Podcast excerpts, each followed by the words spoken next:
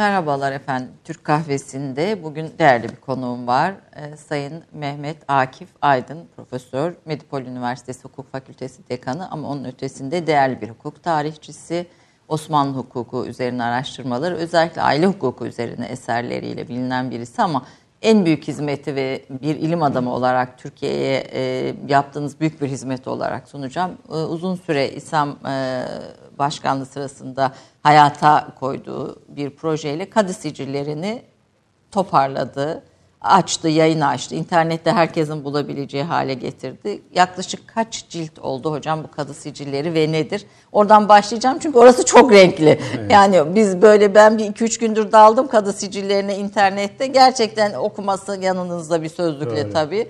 Son derece eğlenceli ve bir hayatı anlatıyor. Yani bir Osmanlı nasıl yaşardı e, üzerine müthiş bir kaynak e, var ve bu kaynağı Türkçeleştirerek e, herkesin hizmetine sundunuz. Oradan başlayalım. Şimdi aslında Osmanlı araştırmalarının belli başlı kaynakları var. Mesela tarihler. Ama bu tarihlerin, kroniklerin verdiği bilgiler sınırlı alanla ilgili. Ee, Osmanlı toplumunun bütün fotoğrafını vermiş olmuyor. Daha çok harpler, anlaşmalar, siyasi görüşmeler, e, sosyal tarih o dönemki kaynaklar dışında biraz daha az. Seyahatnameler var. Onların verdiği bilgilerde ne ölçüde tam olarak o, o hayatı yansıtıyor tartışılabilir. Gezi notları ve sonuçta evet. bir yabancının gözüyle. Yabancının gözüyle. Yabancının gözüyle. O yabancı da bugünkü turist gibi her tarafa girebilen, her tarafı dolaşabilen bir yabancı değil. Sınırlı bölgelerde oturmak ve belli grup insanlarla ancak görüşme imkanına sahip olmak gibi sınırlı bilgi kaynakları bir var. Bir de yani aile mahrem bir şey bizim Tabii. kültürümüzde. Yani bir yabancıya açılmaz. yabancıya açılmaz. Avrupa'dan bir, gelen bir yabancıya hiç açılmaz. Hiç Şimdi burada esas kaynak e, Osmanlı arşivleri. E, bu arşivlerin çok önemli bir bölümü siyasi ve kurumsal hayatla ilgili. Yani bugün Cumhurbaşkanlığı Osmanlı arşivinde 100 milyonla ifade edilen belgeler var. Bunlar da gerçekten Osmanlı araştırmaları bakımından son derece önemli. Fakat bizim yayınladığımız mahkeme kaynaklı defterlerinin şöyle bir özelliği var. Bu toplumun aynası. Yani ben şöyle diyorum, Osmanlı mahkeme defterlerinin yayınladığımız kısmıyla biz Osmanlı toplumunun emarını çektik. Biz orada yorum yapmıyoruz. Kadı dediğimiz hakimin e, defterine kaydettiği bilgileri bugün okunabilen, tam anlaşılabilen değil çünkü lisanı sadeleştirmiyoruz. Ama Latin harflerini çevirerek okunabilen bir hale getiriyoruz. Osmanlı mahkemesi ise bugünkü anlamda bir mahkeme olmaktan çok daha geniş bir e, yapı. Şimdi yaklaşık bir 100 cilt eser. E... 100 cilt. Aslında Osmanlı mahkemesinin İstanbul'a ait defterlerin sayısı 10 binden fazla. Hı hı. Çok büyük bir koleksiyon. Hı hı. Zaten Osmanlı hukuk tarihinin şöyle bir çok önemli bir zenginliği var. Dünyada hiçbir hukuk tarihi bu kadar geniş tarihi kaynaklara sahip değil. Yani şimdi e, İstanbul'a ait 10 binden fazla defter var. Türkiye Cumhuriyeti hudutları içerisindeki e, bölgelere ait bir 10 bin defter de yine var. 10 bin defter e, Cumhurbaşkanlığı arşivinde, İstanbul şeyi de İstanbul Müftülüğü'ndeki Şeriyetçileri arşivinde. Bir de Osmanlı coğrafyasında var. En azından bir 10 bin defterde onlar Balkanlar, var. Mısır, Balkanlar, Suriye, Orta Şam, Doğu. Evet. Onların da mesela biz İslam araştırmalarında iken ben, şimdi devam ediyor o buldukça kopyalıyorlar. Bir 4-5 bin tanesini biz elektronik olarak oraya sağlamıştık, toplamıştık. Yani şu anda bunların hepsinin artık elektronik kopyaları var. İslam Araştırmaları Merkezi'nde okuyan bir araştırıcı, bir tarihçi, sosyal tarihçi, iktisat tarihçisi, hukuk tarihçisi bilgisayarın başında şu anda 25 bin defteri net olarak görme okuma imkanına sahip. Az imparatorun hakim olduğu coğrafyadaki hukuk anlayışını, hukuk yaşam anlayışı, biçimini... yaşam biçimi çünkü mesela Osmanlı kadısı bugünkü anlamda yargıçtan çok farklı bir şey. Hukuki görevleri var. Bugün mahkemelerin gördüğü bütün davaları o görüyor. Bugün noterlerin yaptığı işlemlerin hepsini mahkemeleri yapıyor. Bugün belediyelerin çarşı pazarı denetlemesi, sosyal hayata yön vermesi yönlerindeki faaliyetlerini kadılar yapıyor. Fiyatları denetliyorlar, e, e, satılan şeyleri, eşyaların e, ölçülerini, standartlarını belirliyorlar, bunu kontrol ediyorlar. Evlenmeler, boşanmalar, köle azadı, vakıf kurma, aklınıza sosyal hayatta ne gelirse mutlaka mahkeme defterinde bunun bir, bir karşılığı var. Düşünün ki biraz önce size ifade etmeye çalıştım. Mesela e, işte tereke kayıtları var yani mirasçılık kayıtları. Mirasçılık kayıtlarında önce ölen kimsenin geride bıraktığı bütün mallar teker teker yazılır. Osmanlı insanı çok e, zengin bir insan olduğu, ailesinin zengin bir aile olduğu söylenemez. Çok sınırlı sayıda işte Eşyası vezir var. gibi, efendim kazasker gibi, e, müderris gibi, kadı gibi çok sınırlı sayıda insanların dışındaki normal Osmanlı ailesi mütevazi imkanlarla yaşayan aileler. Bunların geride bıraktığı eşyalar da çok mütevazi olduğu için terekeye bunlar dahil. Ne mesela bu? Ne var Yani terekede? Bir mesela tane eski bir kilim. Onu e, önce yazıyor bütün malları. Bununla görevli e, kadının bir efendim kassam denilen bir miras hukukuyla görevli bir yardımcısı var. Bu malları teker teker cinsini yazıyor. Mesela tava diyor. Tava diyor, eski bir kilim diyor, eski bir gömlek diyor, bir e, efendim bir kürk yaka diyor, şu diyor, bu diyor. Hepsini yazıyor, karşısına değerini de belirtiyor. Sonra bunların e, toplamından mirasın bütünü ortaya çıkıyor. Masraflar çıkıyor, şu çıkıyor, bu çıkıyor. Mirasçılara dağıtılacak. Ama bu liste Osmanlı ailesinde hangi eşyalar var, ev eşyası olarak, yiye- yiyecek olarak neler var bunları ortaya koyuyor ki bu da büyük zengin. E, Bu bu arada hocam e, programdan önce anlatıyordu. E, Dizi film yapanlar efendim, tarihi dizi film yapanlar bu kadı sicillerine girip bu terekelerden Osmanlı ailesinin ve yaşam biçimine dair eşyalardan yola çıkarak bir şey, Evet, bir kesinlikle. kılık kıyafet tasarımına ilişkin bir fikir edinmişler ki muhteşem bir kaynak gerçekten. Çok ne giyiyordu kaynak. mesela işte ne bileyim e, hani Üsküdar'da yaşayan birisi ne giyiyordu işte nasıl bir giysisi vardı filan buna dair bile fikir edinilebiliyor. Bir başka tarafı da var. Osmanlı hakkındaki değerlendirmeler şimdi bu kaynakların gerek arşivdeki Osmanlı e, yani Cumhurbaşkanlığı arşivindeki işte binlerce milyonlarca belgenin gittikçe tasnif edilip kullanıma açılmasıyla gerek bizim sicillerin daha çok kullanılmaya başlamasıyla şimdi 100 cilt az bir sayı değil. Osmanlı hakkında daha yere basan, daha gerçekçi değerlendirmeler yapmamıza imkan sağlıyor. Ben tabii e, çok hani az bakabildiğim gördüğüm kadarıyla çok kozmopolit karışık bir toplum. Yani mesela Çengelköy'de hani bir tanesini diyelim Çengelköy'de bir e, Rum şarapta bir monopolya yani monopol olarak e, kalma izni almış şarap satışında. Fakat başka satıcılar girmiş Çengelköy'de devreye. Gidip kadıya şikayet ediyor. Yani Tabii. bir gayrimüslim Tabii. gidip kadıya şikayet ediyor. Benim monopolyomu şey yapıyor. e, Kes- bu, kesinlikle bozuyor. tabii kontrollü bir pazar ekonomisi olduğu için yani serbest pazar ekonomisi söz konusu değil. Orada bütün mesleklerin e, ne kadar olacağı, ne kadar efendim ekmekçi olacağı, ne kadar hasırcı olacağı, ne kadar kayıkçı olacağı bütün bunlar kadı sicillerinde bellidir, isimleri bellidir, kefilleri bellidir. Dolayısıyla ekmekçi belli bir yerde ekmek pişirir. Hangi tür ekmeği pişirecekse onu belli bir yerde satar. Yani öyle ben biraz daha üretimi artırayım, hatta fiyatlarda biraz düşüneyim, karımı artırayım falan gibi bir uygulama söz konusu değil. Bütün bütün hayat kadının kontrolünden, hakimlerin kontrolünden bir anlamda geçiyor. Tabii geniş bir teşkilat bu. Muhsırbaşı var efendim. E, muhas şey e, kontrol eden diğer elemanlar var. E, geniş bir şey. E, bu bakımdan e, kontrollü bir yapıda e, kadı defterleri bize çok önemli bilgiler veriyor. Yani gayrimüslimlerin de kadıya gitmesi halbuki kendi şer'i mahkemeleri var bildiğim kadarıyla. Şimdi tabii ki gay- gayrimüslimlerde şöyle bir durum var. Aile hukuku gibi dini tarafla ilgili olanlar da kendi mahkemelerine gidebilirler. Bu onlara tanınmış bir hak. Çünkü aile hukukunun e, dini tarafla çok yakın ilişkisi var. Yani mesela nikah Hristiyanlıkta bir sakrament, bir kutsal ayindir. Bir din adamı tarafından kilisede kıyılmayan nikah geçerli bir nikah sayılmaz.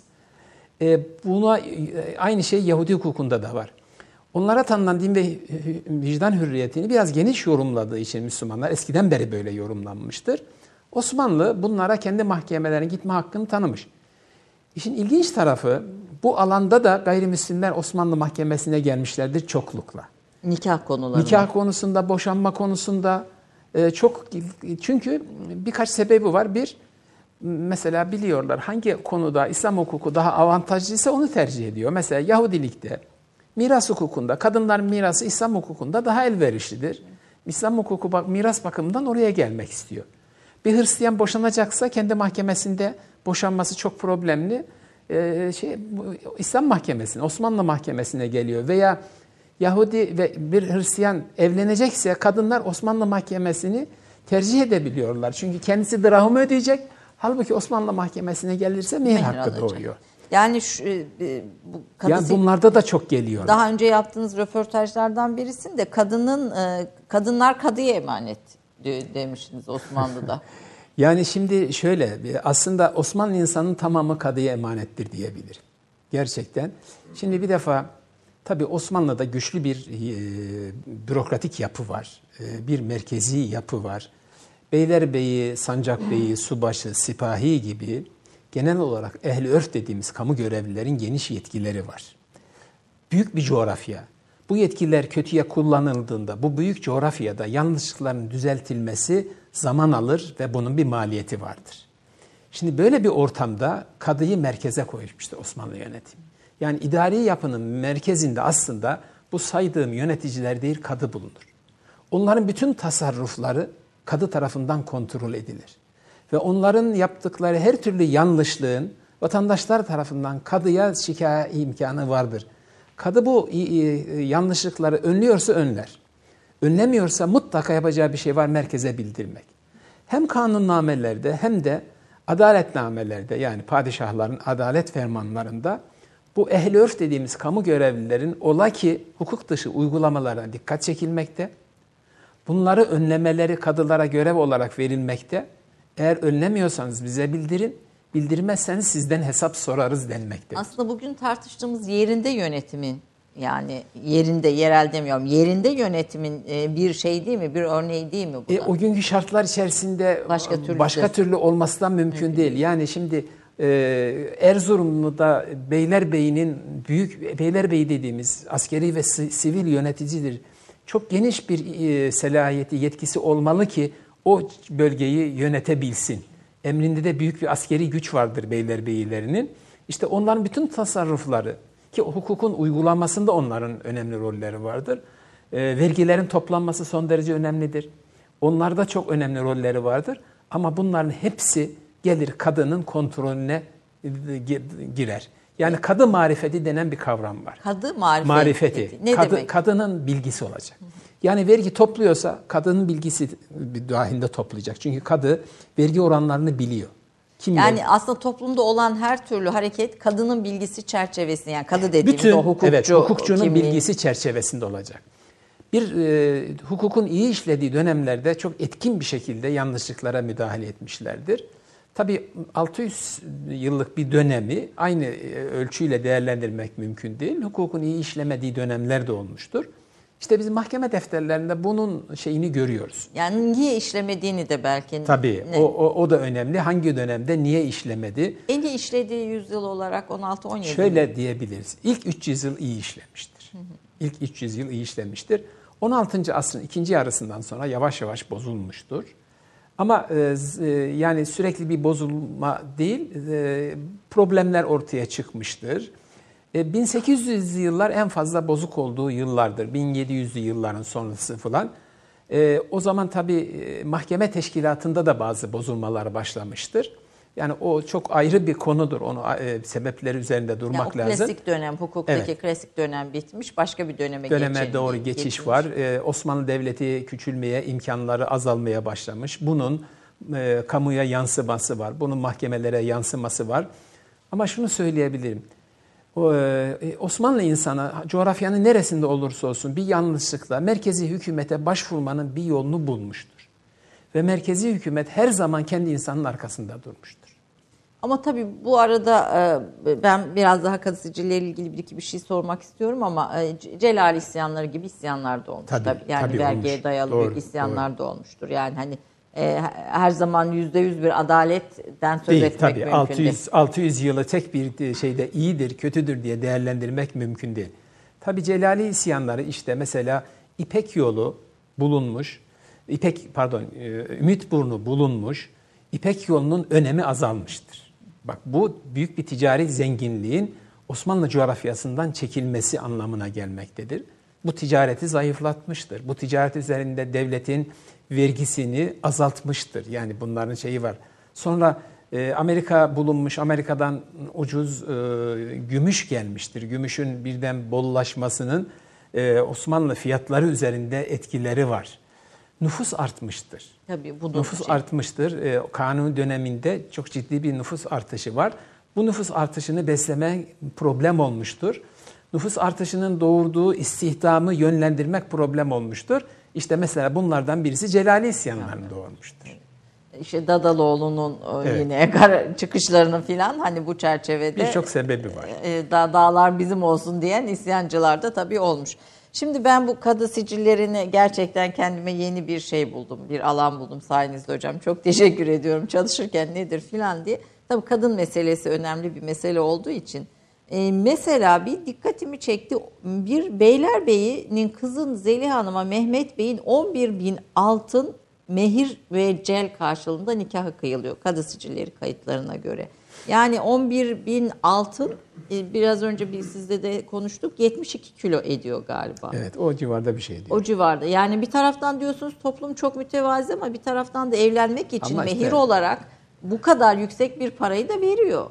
Ama şimdi Beylerbeyi diyorsunuz. Yani Beylerbeyi Osmanlı Devleti'nde kamu görevlilerin imkanları, yetkileri, sorumlulukları birbirine paralel olarak çok büyüktür. Yani o Beylerbeyi evet imkanı geniştir. Yanlış yaptığı zaman da hayatıyla öder. Yani bu bu bu riskin Bu- karşılığı evet, diyorsunuz. karşılığıdır. Bir de sadece kendisine verilmiş imkan değildir. Çok ciddi bir asker besler. Anlatabiliyor muyum? Bu arada tabii aile içi şiddetle ilişkin de çok kayıt var. Mesela bir pabuççu Ali e, kaydına rastladım. E, karısını dövüyor. E, masaya, sofraya oturmadı diye. Karısının annesi gidip kadıya şikayet ediyor. Kadın huzuruna çıkıyor tabii pabuççu Ali. Yani dövdüm yine döverim. 12 yerinden de kafasını yararım.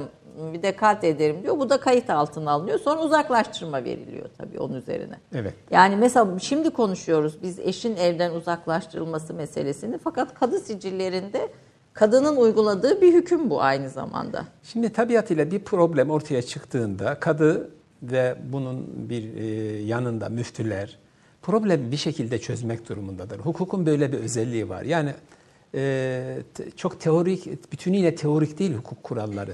Hayata yansıyan kurallar bir şekilde kadı bunları çözmek durumunda. Onun için de formüller geliştirmek mecburiyetinde.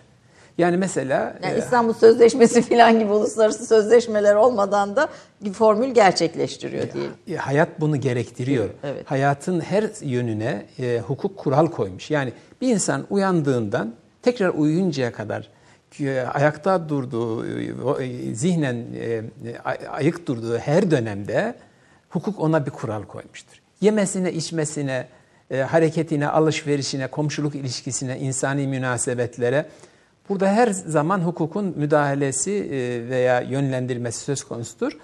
İşte öyle bir problem çıktığı zaman kadı e, buna belli ölçüde çözüm bulmak zorunda. Yalnız şunu da söyleyeyim. Ee, Osmanlı toplumunda kadıların yanı sıra başka kurumlar da gelişmiş. Yani şunu çok rahatlıkla mahkeme defterlerinden görüyoruz. Osmanlı toplumu çok e, problem üreten bir toplum değil. Yani şimdi bunu nereden çıkarıyoruz? Şundan çıkarıyoruz. Şimdi mesela e, ben şu anda bir kitap üzerinde çalışıyorum. Onunla bazı istatistik sonuçlar çıkardım. İstanbul gibi en yoğun insanların bulunduğu yerde mesela İstanbul Mahkemesi. İstanbul Mahkemesi'nin bütün kayıtları bir önemli ölçüde elimizde. Şimdi bir senelik e, kayıtları tutan şeriye siciline bakıyoruz. Günlük mahkemeye gelen e, her türlü işlem, ihtilaf da değil. İşlem sayısı 2'yi 3 3'ü bulmuyor hiçbir zaman. Nüfusla bir orantı yapılabilir mi belki? Ama yani nüfusla orantı tabii yapılabilir ama e, yine de İstanbul her zaman yani e, Yoğun ve kalabalık. yoğun bir şey var tabiatıyla. Ben şimdi Anadolu'daki bir ücra e, yerin mahkeme defteriyle bu hesabı yapmıyorum. İstanbul'daki hem de Suriçi İstanbul'daki mahkeme defteriyle E, Suruçi dediğimizde Galata, Üsküdar. hayır e, onlar değil. İstanbul deyince e, İstanbul ve Biladi Se- Selase deniyor. Suriçi diye İstanbul surları içindeki e, Nefsi. İstanbul dedikleri. evet, Nefsi İstanbul. Malum eskiden Üsküdar'dan e, İstanbul'a geçenler, Galat şeye Eminönü'ne geçenler ne derdi? İstanbul'a gidiyorum. İstanbul'a gidiyorum. Evet.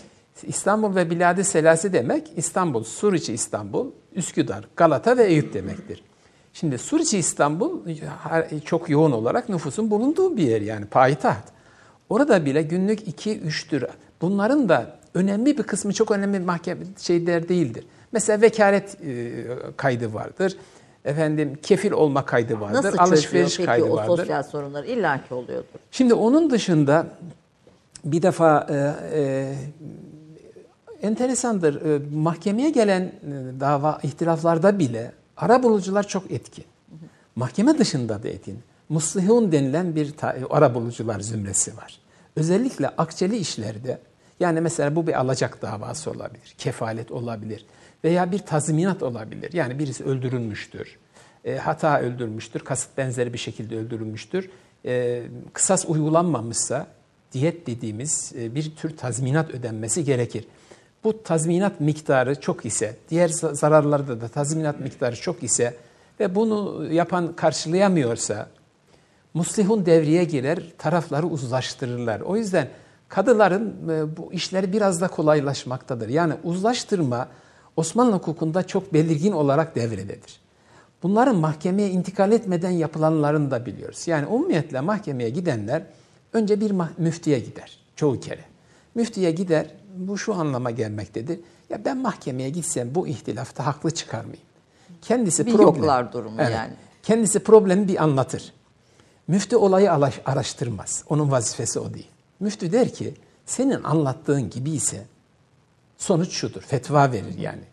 Bu bir haksız fiil olabilir. Bu bir efendim e, kavga olabilir. Bu bir efendim cinayet veya başka bir e, hukuki ihtilaf olabilir. Alışverişlerde bir ihtilaf olabilir. Müftü der ki senin şeyin anlattığın gibi ise sonuç budur. Bu yüzden fetva kadıları bağlamaz çünkü kadı araştırır. Şimdi işte müftiye gittiniz. Çok belki bir e, fetva ücreti de e, Verdiniz. verdiniz ama cüz'i bir ücrettir. E, Sizinle müftü arasında bir ihtilaf anlaş ortaya kondu. Şimdi kendisi haksız çıkan insan bunu bir de mahkemeye götürmek istemez. Ya bir Yani önde olsa- eleme oluyor Evet, yani. Bir nasıl önde olsa, eleme oluyor. Nasıl olsa e, haksız çıkacağım diye. Bir de e, müftülerin bu bakımdan fetva ile mahkemeye gelen yükü azaltmakta önemli roller olmuştur. Bir de bazı gruplar veya cemaatler var. Yani mesela esnaf teşkilatları var. Çok güçlü bir esnaf teşkilatı var Osmanlı toplumunda.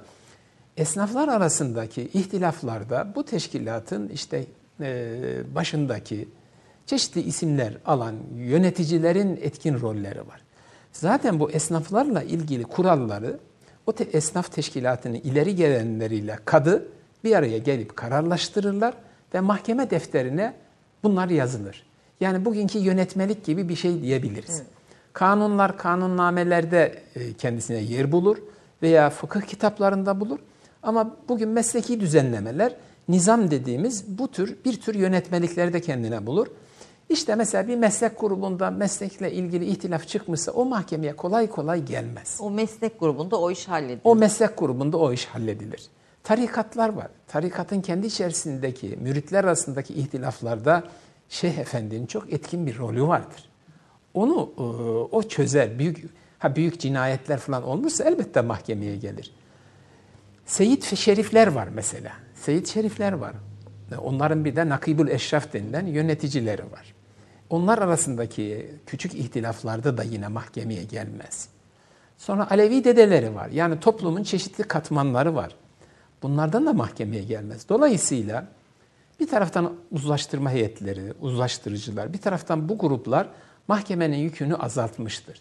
Bir de Alevi- tabii dini bir tarafı var İslam hukukunun. Bu, bu, bu sözünüzü kesiyorum. Alevi dedelerinden birisiyle böyle bir yaptığım röportajda bu kadın konusunda özellikle şey demişti. Eskiden e, bir aile içinde bir anlaşmazlık yaşandığında bana gelir, dedeye Tabii, gelir. gelir. De, dede e, eğer erkeği haksız bulursa düşkün ilan eder. Yani toplumun içinde onu e, Tabii. e, şey, işaret eder. Yani sen düşkünsün bunu yaptığın için diye. Ve böylece sorunlar çözülür veya büyümez. E, bir toplumsal dışlanma olur filan diye anlatmıştı. Birçok- Yani bunun gibi sosyal bir sürü mekanizma Var. demek ki. Gelenek e, ağır basan toplumlarda mesela Güneydoğu'da falan şeriata gidelim deyip e, o mahallenin bir büyüğüne giderler. Umumiyetle o da bir medresede müderris olabilir. Böyle bir camide e, görevli imam olabilir. Onların sözleri çok etkindir. Dolayısıyla e, mahkemelere hakikaten az iş düşüyor. Yani mahkemelere düşen işlerin azlığı çok çok şaşırtıcıdır. Ve mahkemelerde dönen işler de süratli bir şekilde karara bağlanmaktadır. Yani Osmanlı e, adaleti iyi işlediği dönemlerde, bunun altını çizeyim, her dönem değil, iyi işlediği dönemlerde hem etkindir hem süratlidir. Ee, şimdi bu özellikle Müslümanlar ve gayrimüslimler arasındaki meselelerde de tabii bu kadı mahkemeleri, kayıtları, kadı sicillerinde önemli, de, hoş rol. Yani nasıl bir toplumda aslında Osmanlı bir sosyal tarih araştırmacısı için müthiş notlar var. Mesela yine bir sizin aktardığınız bir şeydi. Ee, e, bir Müslümandan borç alıyor e, ve yemin ediyorlar. Hacı Rüstem'e olan borcumu Manol ile Yorgi, Hacı Rüstem'e olan borcumu 60 günde ödemezsem Müslüman olayım. Evet. Kadılar Osmanlı Devleti'nin e, bu yargıyı sağladıkları için e, bu kayıtta yer alıyor. Yani Müslüman olayım diye yemin ediyor ve bu da kadı kaydında yer alıyor. Şimdi, Sonra bunu takip mi ediyor mesela? Hayır şöyle. E, tabii gerekirse takip eder. Yani gelir zaten o şikayet olarak. Aile hukuku dışındaki bütün hukuki problemler zaten kadıya gelmek zorunda. Bir de burada enteresan notlarda bir e, bir not vardı. Siz biraz önce söylemiştiniz. Katip yazarken bir şekilde hani Evet ondan şimdi katip yazarken tabii e, Müslüman bir katip, e, dini eğitim görmüş bir katip. O dini e, tarafı biraz yansıtır. E, kadıların e, kararlarında ben e, yüzlerce mahkeme defteri gördüm, e, binlerce şey okudum. Kadıların kararlarında dine yönelik bir farklılık hiç görmedim. Bunu zaten kendi, yabancı araştırıcılar da bunu artık Söyle. bugün teslim ediyor. Yani Yani Müslümanları kayırmıyorlar. Hayır kesinlikle kayır. Müslümanları kayırmıyor. Zayıflara karşı güçlüleri kayırmıyor. Ee, efendim e, sivil insanlara karşı devlet memurlarını, kamu görevlilerini kayırmıyor. Bu, bakımdan çok enteresandır. Ama Osmanlı e, gayrimüslim olsun, Müslüman olsun her türlü dava Osmanlı mahkemesine gelmek durumunda. Yani aile hukukunda böyle bir e, izin verilmiş ama diğer alanlarda böyle bir izin yok. İşte kadı, katip yazarken biraz onu görüyorsunuz. Mesela işte biraz önce söylediğiniz örnekte diyor ki eğer diyor 60 gün içerisinde Müslümana borcumu ödemezsem batıl dinimden dönüp Müslüman olayım diyor. O batıl dinimden kısmı katibin Tabii, notu. Katibin notu. Şimdi mesela diyor ki kilise tamiri var. Mahkemeye başvurmuşlar. Tabii kilise tamiri için mutlaka mahkemeden izin alınması gerekir. Belli esasları var e, mahkeme katibi yazıyor. izin alınacak ya. Efendim böyle başvurdular diyor. Tilaveti İncil'i gayri sahih için diyor kilisenin tahminine ihtiyaç varmış. Şey, tilaveti İncil'i gayri sahih. Yani İncil'e bir gayri sahih e, sözcüğünü ekliyor. Sonra başka şeyler yani var. Bizim bugün sözde terör örgütü dememiz gibi. Biraz öyle oluyor. Mesela şeyler var. Mesela o zaman soy ismi yok mesela e, o dönemde. Baba ismiyle anlatılır. Yani herkes babası kimse Ahmet bin, bin Arapçada e, oğul, bin kız demek malum. Ahmet bin e, Mehmet, Mehmet'in oğlu Ahmet, Hatice bint e, Ahmet, Ahmet'in kızı Hatice demektir. Evet. Şimdi Müslümansa bin ve binttir. Gayrimüslimse bunu kullanmaz genelde. Velet kullanır. Yani velet kullanmışsa biz anlarız ki bu gayrimüslim. isimden bellidir ama ondan da anlaşılır. Yani orada aslında tabii gene hani gayrimüslimler aleyhine bir şey söylemiyor ama tanım, tanımlarda Söyle. gene gayri sahih din ibaresini kullanıyor. Müşterek isimler var. Mesela Musa, Yahudiler de kullanır, e, Müslümanlar da kullanır Musa'yı. Ama Müslümansa Musa farklı yazılır, e, Yahudi ise farklı yazılır. Nüanslar. Yani, e, onu Yahudi ise satla yazar. Musa'nın ortasındaki sessizi. Öbürü Müslümansa sinle yazar. Fatıma, sen Fatıma'dan, Fatıma'dan dolayı Hristiyanlar da kullanır. Müslümansa tı ile yazar. Gayrimüslimse T ile yazar. Ya, bu, ciddi, nü, nüanslar, nüanslar var. nüanslar. Peki bir reklam arasına gideceğiz. Ondan sonra da biraz sizin kendi hayat hikayenize dönüp döneceğiz. Son bölümde de bir aile kararnamesi üzerine çalışmanıza evet. dönmek istiyorum. Çünkü aile hukuku önemli çalışmanız. Fakat e, bu şeyde kadı kimdir? Yani e, kadı kimdir derken kadıdan beklenilen özellikler nedir? Şimdi Osmanlı defa, hukukunun merkezinde yer alan. Kadı e, şöyle söyleyeyim. Kadı hem bir yargıçtır bugünkü anlamda. Bir hukuk eğitimi alır tabiatıyla. Hukuk alır. Fakat e, aynı zamanda bölgenin kaymakamı gibidir. E, sivil şey yöneti kamu yöneticisidir. Aynı zamanda bir belediye başkanı gibi tanzim yetkisi vardır, düzenleme, kontrol yetkisi vardır. Aynı zamanda noter gibi e, bütün belgeleri e, düzenlemek ve şahısların bütün işlemlerini yapmak durumundadır. Yani hangi eğitim ve hangi niteliklerle olan kişi kadı olur veya olabilir? Bu böyle bir kolay bir şey midir Şimdi yani? tabii o hayır kolay değil ama zaman içerisinde tabii bunların yardımcıları da var, katipleri vardır. İşte e, denetleyenleri var, e, muhsırları var, subaşısı var, uygulayanları var. Geniş bir teşkilat medresenin yetiştirdiği e, kimsedir. Yani hukuk fakültesi, o dönemki hukuk fakültesi veya biraz daha genel bir e, olarak sosyal bilimler, ilahiyat ağırlıklı sosyal bilimler fakültesi mezunu denebilir. Yani kadının karakteri de biraz tabii bütün bu kararlarda ve bu bakışta etkili değil mi? Yani olmuyor mu? Yani böyle bir özel hani yetiştirirken işte işte daha e, işte fehim vesaire gibi bir takım. Tabii o özellikleri var da şu da var. Yani kadı e, mutlak bir güç sahibi değildir. Yanlış karar verdiği zaman bunu kontrol mekanizmaları kurulmuştur. Üstünde başka mahkemeler de var. Padişah Divanı veya Cuma Divanı, Vezir Azam Divanı, e, Kazasker Divanı gibi mahkemeler var. Yani yanlış bir karar verildiğinde bunun bir üst mahkeme tarafından kontrol edilmesi denetleme her zaman mekaniz, mümkün. Denetleme Var. mekanizmaları bunu sağlıklı olarak Evet. yürümesini sağlıyor. Efendim kısa bir reklam arası ondan sonra devam ediyoruz Mehmet Akif Aydın'la sohbetimiz. Bir dakika reklam arası. Romandan şiire, tarihten düşünceye, klasik metinlerden özel edisyon çalışmalara kadar geniş bir yelpaze ve yüksek bir frekanstan yayın yapmayı hedefleyen Ketebe, şimdiden Türk kültür hayatında kalıcı ve önemli bir yer edindi. Edebiyatımızın seçkin eserlerine, genç kalemlere, tarihimizin engin zenginliğine, dünya edebiyatının hem güncel hem de klasik metinlerine, düşünce dünyamızın, maneviyat tarihimizin köşe taşlarına ve gün yüzüne çıkmamış değerlerine ev sahipliği yapmak, Ketebe'nin yayın politikasının omurgasını oluşturuyor. Dünya standartlarında bir yayıncılık anlayışı ve deneyimli kadrosuyla yola çıkan Ketebe yayınları, kitaba, kağıda ve söze hürmet eden bir medeniyetin parçası olarak her şeye geçer, yazı kalır diyor. Reklam arası sona erdi.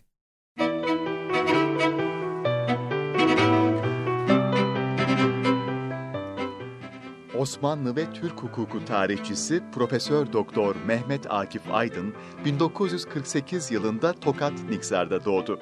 İlk ve orta öğrenimini Niksar'da tamamladı. Lise öğrenimi için İstanbul'a geldi. 1974 yılında eski adıyla İstanbul Yüksek İslam Enstitüsü olan Marmara Üniversitesi İlahiyat Fakültesi ve İstanbul Üniversitesi Hukuk Fakültesini bitirdi. 1977 yılında İstanbul Üniversitesi Edebiyat Fakültesi İslam Araştırmaları Enstitüsü'ne asistan olarak girdi. 1981 yılında Osmanlı aile hukukundaki gelişmeler ve Hukuki Aile Kararnamesi adlı teziyle doktor oldu. 1983 yılında Marmara Üniversitesi Hukuk Fakültesi Hukuk Tarihi Anabilim Dalı'na yardımcı doçent olarak atandı. 1987 yılında aynı anabilim dalında doçent, 1993 yılında profesör oldu. 1996-2002 yılları arasında Türk Tarih Kurumu üyeliği yaptı. Kahire Üniversitesi Hukuk Fakültesi ile Harvard Üniversitesi Hukuk Fakültesi'nde birer yıl misafir araştırmacı olarak çalışmalar yaptı. İngiltere'de 3 ay süreyle bilimsel araştırmalar yapmak üzere bulundu. 2003-2014 yılları arasında Türkiye Diyanet Vakfı İslam Araştırmaları Merkezi Başkanlığında bulundu ve 2009-2013 yılları arasında Yüksek Öğretim Kurulu üyeliği yaptı. Profesör Doktor Mehmet Akif Aydın, Osmanlı aile hukuku, İslam hukuku ve Türk hukuk tarihi üzerine çalışmalar yapmaktadır. İSAM'ın başında yıllarca görev yapan ve İslam Ansiklopedisi'nin hazırlanmasında büyük katkısı olan Mehmet Akif Aydın, çok sayıda bilimsel makale ve ansiklopedi maddesinin yazarlığını yaptı. Osmanlı aile hukuku ve Osmanlı Devleti'nde hukuk ve adalet kitaplarını yayımladı. Yakın zamanda da İstanbul'un sosyal tarihine ışık tutan 40 ciltlik Osmanlı Kadı Sicilleri adlı kaynak eseri hazırladı ve yayını açtı. Bugünlerde Osmanlı hukuk sistemi üzerine geniş kapsamlı bir kitap hazırlamanın yanı sıra İstanbul Medipol Üniversitesi Hukuk Fakültesi dekanlığını yapmaktadır. İngilizce, Arapça ve Fransızca bilen Profesör Doktor Mehmet Akif Aydın, evli, dört çocuk babası ve dört torun dedesidir. Sorun dedesisiniz Evet. maşallah. E, Hepsi de birbirinden güzel. E, ve çocuklarınızdan birisi de hukukçu bildiğim Evet. kadarıyla değil mi? Bir baba mesleği Bir tanesi baba mesleğini seçti. e, devam ediyor.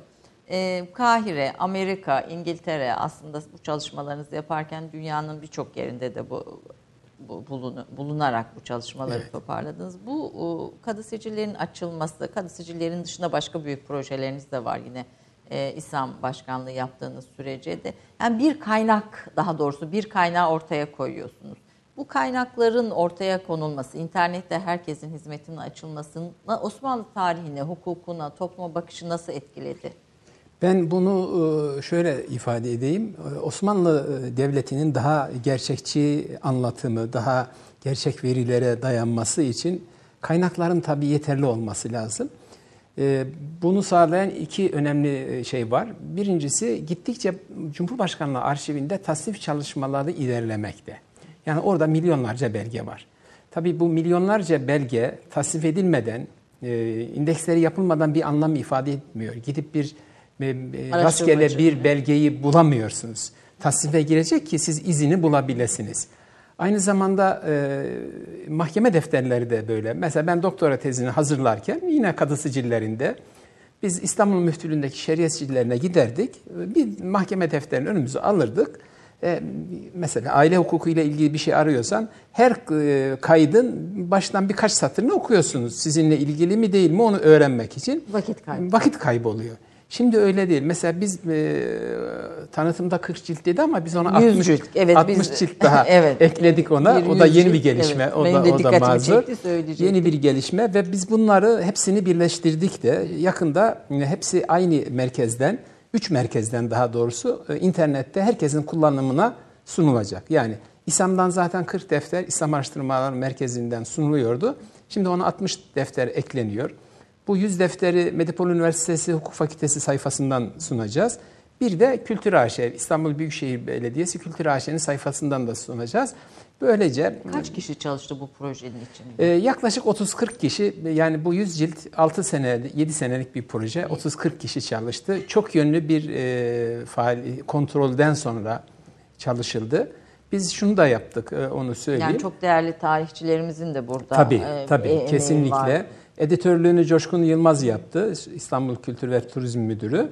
Ee, tarihçi hocalarımız Feridun Emecen, e, İdris Bostan, e, Mehmet İfşirli gibi te- Çok kıymetli hocalar Evet, var. Bilgin Aydın gibi hocalarımız e, şu veya bu şekilde katkıda bulundular. E, özellikle son kontrolde onlardan çok yararlandık. E, böylece 100 ciltin tamamına internetten ulaşmak e, yakın zamanda mümkün olacak. E, hem orijinallerini de koyduk oraya. Yani bu mesela bir, bir- yabancı araştırmacısınız. Osmanlı üzerine araştırma yapıyorsunuz. Osmanlı'ya olan bakışı da etkiler mi? Yani Kesin, kesinlikle etkiler. Aslında şöyle Ayşe Hanım, son zamanlarda Osmanlı toplumu üzerindeki yapılan araştırmalar daha insaflı, daha gerçekçi. Bu neden kaynaklanıyor? Gittikçe kaynaklar daha e, fotoğrafı net olarak ortaya koyuyor. Fotoğraf net değilken e, zihninizde bir tanıtım yapıyorsunuz, bir şey yapıyorsunuz. Mesela Max Weber'in bir görüşü var. E, diyor ki e, Osmanlı kadısı kafasına göre hüküm verir diyor. Bunu nereden çıkarıyor? Çünkü İslam hukuku bir iştihat hukuku, bir kanun hukuku değil. Yani ortada bir kanun metni yok. İslam alimlerinin özellikle mezheplerin kuruluş döneminde, İslam hukukunun teşekkül döneminde İslam alimlerinin yorumlarıyla oluşmuş bir şey. Ama bu çalışma belli bir noktaya gelmiş ve kurallar e, yani Osmanlı'dan çok önce belirlenmiş. Hanefi mezhebi içerisinde bütün kurallar önemli ölçüde belirlenmiş. Kadı bunlara göre hüküm veriyor. Bu yüzden e, 600 yıllık bir dönemi baktığımızda kadıların vermiş olduğu hükümlerin çok istikrarlı bir şekilde aynı olduğunu görüyoruz. E, İngiliz hukuku da e, iştihat hukuku. Orada e, e, evet genellikle. Şimdi orada e, hakimler e, farklı hükümler vermektedirler, verebilmektedirler. Çünkü orada kanun yok ama bizdeki gibi İslam kuralları şeklinde oluşmuş kurallar da yok. Şimdi Weber ona bakarak orada öyleyse burada da böyledir. Keyfine göre hüküm veriyor kadılar e, diye bir hüküm ortaya koydu. Sahanın da uzmanı değil. Halbuki bizim bu mahkeme defterleri o kadar istikrarlı bir uygulama e, ortaya koyuyor ki artık bunu diyen kimse kalmadı. Yani daha gerçekçi bir e, değerlendirme yapma imkanımız var. Bu yüzden de Batı'da da çok Osmanlı araştırmaları yaygın. Şimdi Batı'daki araştırmacılar gerçekten hem Osmanlı toplumunu hem de Osmanlı hukukunu daha e, doğru değerlendiriyorlar ve şunu artık e, kabul ediyorlar.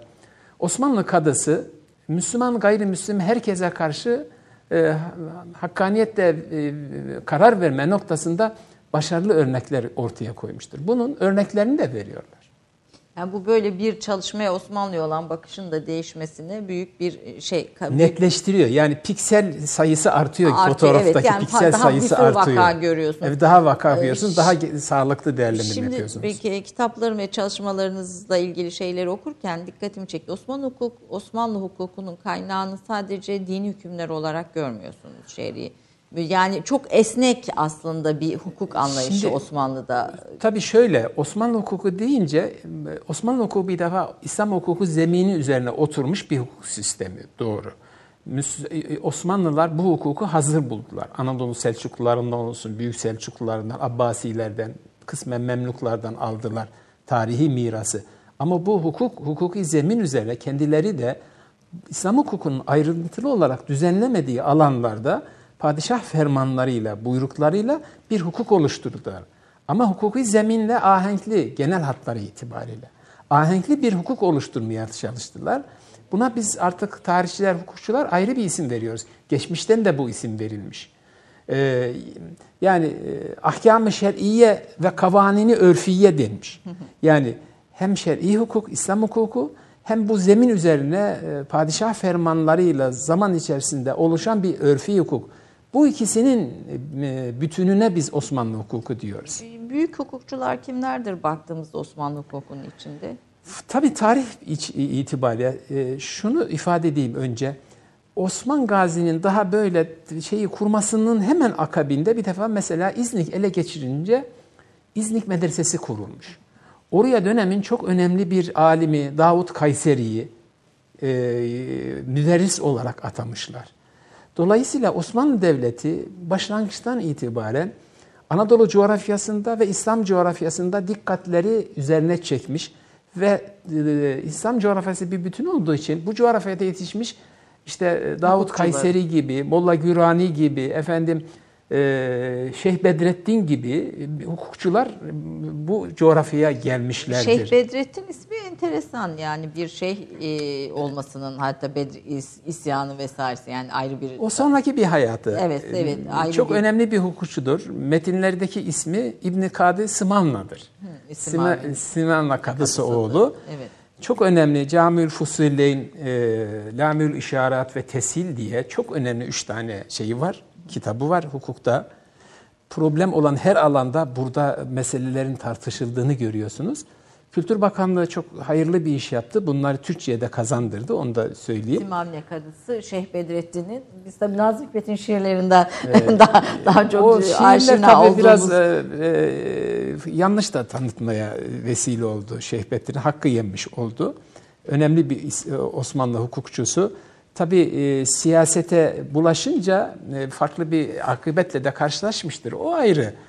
E, siyasete bulaşanlar bazen akıbeti e, meçhul bazen yukarı çıkıyor bazen aşağıya iniyor ama çok önemli bir hukukçudur. Ebu Suud Efendi, İbni Kemal son derece önemli iki hukukçudur. Ebu Suud Efendi özellikle Osmanlı hukukunun zirve şahsiyetidir. Son derece önemli. Tanzimat sonrası Ahmet Cevdet Paşa son derece önemlidir.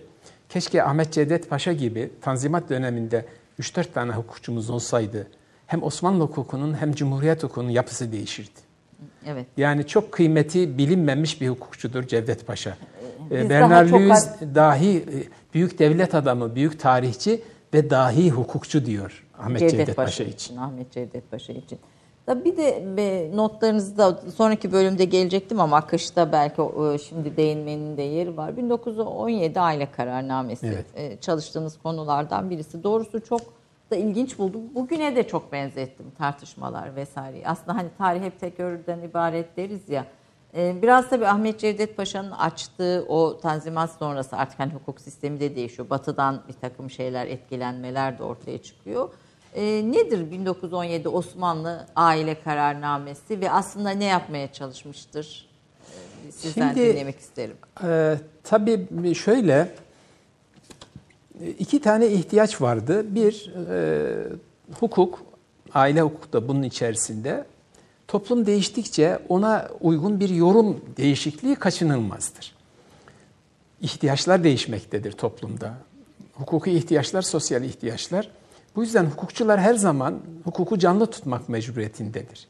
Bu yüzden de işte mesela 1926 Medeni Kanun kabul edildi. İşte bir, bir asra yakın uygulandı. Sonra değiştirildi. Niye? Toplum değişti. Şimdi e, Medeni kanunda İsviçre mi? Özellikle İsviçre aile kökenli. konusunda İsviçre evet, kökenli. İsviçre. Şimdi biraz daha e, farklı bir e, yeni bir versiyonu şu anda uygulanmakta. E, hukuk aile kararnamesine geldiğimizde toplum yapısında ciddi e, değişiklikler, e, aile anlayışında ciddi değişiklikler vardı. Bu anlayışa yönelik olarak e, bir e, bir yeni bir yorum yapılması gerekiyordu. O ana kadar sadece Hanefi mezhebi esasları uygulanmıştı. Halbuki bazı alanlarda diğer mezheplerin görüşlerinin toplumun ihtiyacına daha iyi cevap vermesi söz konusu idi. Fakat o zamana kadar bu kapı çok e, açılmamıştı. Aslında devletin kuruluş yıllarında bu konuda daha e, elastiki bir uygulama var. O ayrı bir konu, çok u- şeydir. Evet. Onu o elastikiye sonra kayboldu. Ee, Katılaştı. Evet, biraz katılaştı. Fakat e, işte 1900'lü yıllara geldiğinde 1800'lü yılların yarısından itibaren bu ihtiyaç hissedildi. İşte hukuk aile kararnamesi biraz bu ihtiyacı yeni bir yorumla karşılamak üzere. Bir de yeni mahkeme yapıları artık e, Arapça fıkıh kitaplarından e, hukuk kurallarını çıkarmakta problem ortaya koyunca yani artık e, uygulayıcılar o kadar hazır değildi. E, toplu mahkemeler kurulmaya başlanmıştı. Onların anlayabileceği e, kanun metinleri ki mecelle de bu ihtiyaçtan doğmuştur. Kanun metinleri yapmak gerekiyordu. Hukuk aile kararnamesi biraz da aceleye geldi ama aslında sahasında önemli bir örnektir. Bu boşluğu doldurmak üzere hazırlandı. Ama maalesef toplum buna e, veya işte hukuk uygulayıcılarının bir kısmı buna hazır olmadıkları için bu fevkalade önemli kanun Osmanlı Devleti'nde sadece bir buçuk yıl uygulanmıştır. Ya- Ama Osmanlı sonrasında Osmanlı son- Orta Doğu'da Suriye gibi, Ürdün gibi, efendim Lübnan gibi e, devletlerde 1950'lere kadar gelen bir canlılığı olmuştur. Yani uygulanmıştır çünkü önemli bir kanun. E, Halen de Malezya'da ben bu e, e, kadın hakları ilgili Müslüman İslam coğrafyasında yaptığım belgeselde birçok yerde e, aile kararnamesinin ismini de orada duydum. Ee, Harvard'da da galiba üstüne doktora da yapılıyor bildiğim kadarıyla. Bunun Şimdi şöyle tabii bu var. sahasındaki ilk kanundur. Hukuk aile kararnamesi. Bu yüzden de İslam dünyasındaki kanunlaştırma hareketlerini etkilemiştir. Bir defa tek bir mezhebe göre hazırlanmamıştır. Önemli bir e, bu anlayış değişikliğidir. Bu yüzden de e, İslam coğrafyasında bugün yeni aile kanunları belli ölçüde hukuk aile kararnamesinden etkilenmişlerdir. Yani daha çoğulcu bir toplum yapısına, daha farklı mezhepleri göz önüne, Hanefi mezhebinin e, fıkhi şeyi dışında diğer mezhepleri de gözeten. Dikkate alarak. E, gayrimüslimlere e, ilişkin de şeyler var, hükümler var gördüğüm kadarıyla. e, Orada e, İttihat Terakki hükümeti e, gayrimüslimlerin e, cemaat mahkemelerine, kendi mahkemelerine gitmelerini e, Türk Devleti'nin egemenlik hakları bakımından problemli gördüğü için önce kapitülasyonları kaldırdı. Adli kapitülasyonlar yabancılara bazı imtiyazlar tanıyordu mahkemelerde. Onundan sonra da 1914 yılında onu kaldırdı. 1917 yılında da cemaat mahkemelerinin yargı yetkisini kaldırdı. Ama onlara ait hükümleri kararnameye ekledi. Yani onları İslam hukukuna zorlamadı. Onlara ait Yahudi ve şey, Hristiyanlara ait özel hükümler koydu kararnamede. Yargıda birleştirdi de hukukta birleştirmedi. Şimdi tabii bu kararnamede boşanma sebebi artırılmış, boşanma imkanları e, genişletilmiş kadınlara özellikle. Nafaka kanunu da diye adı da çıkıyor zaten. Şimdiki nafaka tartışmaları da, da göz önüme geldi hepsi bu bilgilerinizi okurken sizin. E, niye karşı çıkıyor? Mesela muhafazakar İslamcılar o dönemde e, ve gayri e, Müslim cemaatlerin ruhani liderleri diyorsunuz. Evet, ruhani doğru. reisleri karşı çıkıyor. Çok İki karşı grubu çıkıyorlar. söylüyorsunuz Evet, doğru. kitabınızda. Çok karşı Ee, çıkıyorlar. Niye karşı çıkıyorlar? İki sebeple karşılıyor. Ruhani liderler çünkü cemaatler üzerindeki otoriteleri kayboluyor bir. Yani e, artık onlara e, hukuk problemleri onlara gelmiyor. Cemaatler üzerindeki otoriteleri zayıflıyor. İkincisi tabi bu onlar da dini e, kendi mahkemelerine geldiği zaman harç alıyorlardı Osmanlı mahkemeleri gibi.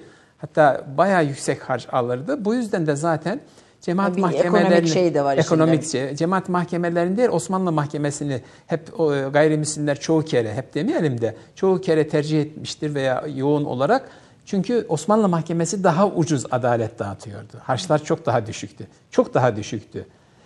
Ee, şimdi e, muhafazakar e, hukukçuların karşı çıkması ise Hanefi mezhebinin terk edilip e, terk edilip demeyelim de Hanefi mezhebinin yorumlarının yanı sıra bazı alanlarda diğer mezhep, o da Sünni mezhepler yorum e, almış olmasıdır. Burada ben bir ufuksuzluk görüyorum. E, diğer mezheplerin yorumlarına şiddetle karşı çıkanlar 1926 yılında e, İsviçre Medeni'nin e, anın alınması karşısında seslerini çıkarma cesaretini veya Aynen. imkanını bulamamışlardır. Evet yani bu ufuksuzluğun da bir şey olarak altını e, çizelim. E, bu kanun tartış Osmanlı hukuku ile ilgili tartışmalarınızda özellikle son dönemde Batıcılar, Türkçüler ve İslamcılar bu üç grubu evet. ayırıyorsunuz ve üç grubun aslında fark kadına bakışını da farklı bir çerçevede çiziyorsunuz. Biraz bunu da açar mısınız? Aslında bu bu gruplar galiba bugüne kadar gelmiş. Yani aradan e, sonuçta yüz küsür yıl geçmiş olmasına rağmen farklı çok da değişen bir şey görmüyoruz galiba toplumların temel e, şeyleri değişmiyor e, damarları diyelim. Yani bu e, tabii bu e, biz şimdi Batı ile Doğu'nun arasında bulunduğumuz için coğrafi olarak hem batıdan hem doğudan etkilenen bir kültürel yapımız da var. Bu bir gerçek. Bunun bu tartışmalara yansıması e, kaçınılmaz. Bir de Türkiye e, Osmanlı'dan itibaren çok önemli bir batılılaşma e, süreci geçirdi. Yani bir yeni bir millet, yeni bir kültür ortaya koyma yolunda devletin çok büyük katkıları veya baskıları oldu. Tabii bu istendiği sonucu vermemiş bile olsa çok geniş tartışmalar da beraberinde getirdi. O zaman e, ailenin yapısı, kadının aile içerisindeki, toplum içerisindeki yeri, boşanma imkanları konusunda e, Türkçülerin, e, İslamcıların ve Batıcıların e, zaman zaman çok farklı görüşleri var. Burada Türkçüler e, biraz ortada duruyor. Batıcılar bütünüyle Türk ailesinin Batı ailesi tipinde olması ve buna göre kuralların belirlenmesi görüşündeydiler. İslamcılar e, klasik yorumlarda az çok e, değiştirilebileceğini ama İslam'ın genel değerleri içerisinde ailenin yer aldığını, buna göre yapılması gerektiğini söylüyorlardı.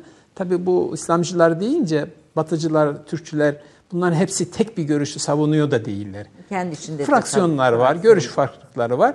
Türkçüler de işte biraz İslamcılara yakın, biraz e, şartlara göre Batıcılara yakın e, görüş ortaya koymuşlardır. Ziya Gökalp bu bakımdan çok tipik bir örnektir. Zamanında daha muhafazakar yorumlar yapan e, Ziya Gökalp, e, Cumhuriyet'in başlangıç yıllarında bütünüyle yorumlarını önemli ölçüde değiştirmiştir. Rejime uydurmuştur. Rejime uydurmuştur, evet. de, diyelim. E, bu aile konusu herhalde hukukta önemli de bir şey. Yani önemli bir tartışma alanı. E... Toplumu çok yakından ilgilendiriyor. Yani şimdi aslında kanunlaştırmalarda birçok devlette aile hukuku alanı biraz geç kanunlaştırılır. Daha e, toplumun az ilgilendiği alanlar yani borçlar hukuku gibi, ticaret hukuku gibi alanlar önce yapılır. Aile herkesi ilgilendirdiği için daha problemli bu bir alandır. Ben e, Cevdet Paşa'nın mecelleye aileyi katmamasında da iki sebebin olduğunu düşünüyorum. Birisi bu. Yani Cevdet Paşa e, çok büyük hukukçu olmasına rağmen çok ihtiyatlı da bir insandır. Bunu hatıratını falan okursanız hemen dikkatinizi çeker. Çok ihtiyatlı bir insandır. Mecelleyi hazırlarken e, aile kanununda dahil edebilirdi. Fakat bunun çok büyük problem çıkaracağını bildiği için hiç bulaşmamıştır. Başka bir şey de yapmıştır. E, aslında e, diğer mezheplerden de kısmen yararlanma zihninde hep olmuştur biraz bunu şey etmiştir, yoklamıştır bu kapıyı. Toplum nasıl ee, reaksiyon Evet, e, mesela e, bir iki konuda Hanefi mezhebindeki hakim görüş değil de ikinci derecedeki görüşten yararlanmıştır. Kıyamet kopmuştur ve Cevdet Paşa Mecelle Cemiyeti'nden uzaklaştırılmıştır. Uzaklaştırılmıştır. Kitabül Havale'de İmam Züfer'in görüşünü Hanefi hukukçu o da kabul etmiştir. Başka sebepler de var. Ee, sonra geri getirilmiştir. Çünkü Cevdet Paşa'sız o mecellenin hazırlanamayacağı ortaya çıkmıştır. O yüzden ondan sonraki tavırları daha da böyle çekingendir. Zannediyorum birinci sebep bu. Yani bu kanunu, mecelleyi bitirmeyi birinci hedef olarak seçmişti. Daha toplumun genel maslahatını evet, gözeterek. İkincisi de e, mecelle e, Cevdet Paşa'nın başında bulunduğu adliye nezaretine bağlı olan nizamiye mahkemelerinin uyguladığı bir kanundu. Halbuki hukuk aile kararnamesi gibi aile kanunu Şeyhülislamlığa bağlı olan şeriye mahkemelerinin uygulamak durumunda olduğu kanundur. Cevdet Paşa kendi görev alanına girmeyen bir yere girmekle de hasımlarını çoğaltmak istememiştir. Zaten mecelle sırasında işte Fransız Büyükelçisi de Bure ile hatta Şeyhülislam Hasan Fehmi Efendi ile e, sürekli bir e, mücadele içerisinde olmuştur. Hasımlarını genişletmeyi doğru bulmamıştır. Bence isabetli bir e, taktik izlemiştir. İzlemiştir diyorsunuz. Peki. Ama e, yani Cevdet Paşa gerçekten büyük hukuk dahisidir onun emeğinin devam etmesini doğrusu ben çok isterdim. E, kitabınızda bu Osmanlı aile hukukunda özellikle de tavsiye e, ederim aslında bir şey. E, çünkü hukuk tarihi aslında toplum tarihinin de aynı zamanda evet. bir yansıması. E, dikkatimi çeken büyük elçilerin yani yabancı e, ruhani liderlerin aile kararnamesine karşı çıkışının yanı sıra büyük elçilerin de gelip e, bu onlara destek vermesi yani ilginçtir. Yani bir dış politika meselesi haline falan geliyor konu. Dış politika meselesi haline gelmesi ruhani reisler bütün elçilikleri dolaşmışlardır. Tabii Kendilerine Birinci destek. Dünya Harbi'nin en e, şeyli zamanlı, e, kritik zamanları kendilerine destek aramışlardır. Elçilikler zannediyorum sadece e, cemaat mahkemelerinin yargı yetkisini kaldıran mahkeme, madde üzerinde durmuşlardır. Tabii tabii onların itirazları evet, o yönde. Çünkü Fransa e, Suriye'de manda idaresini kurunca hukuk aile kararnamesi orada uygulanıyordu.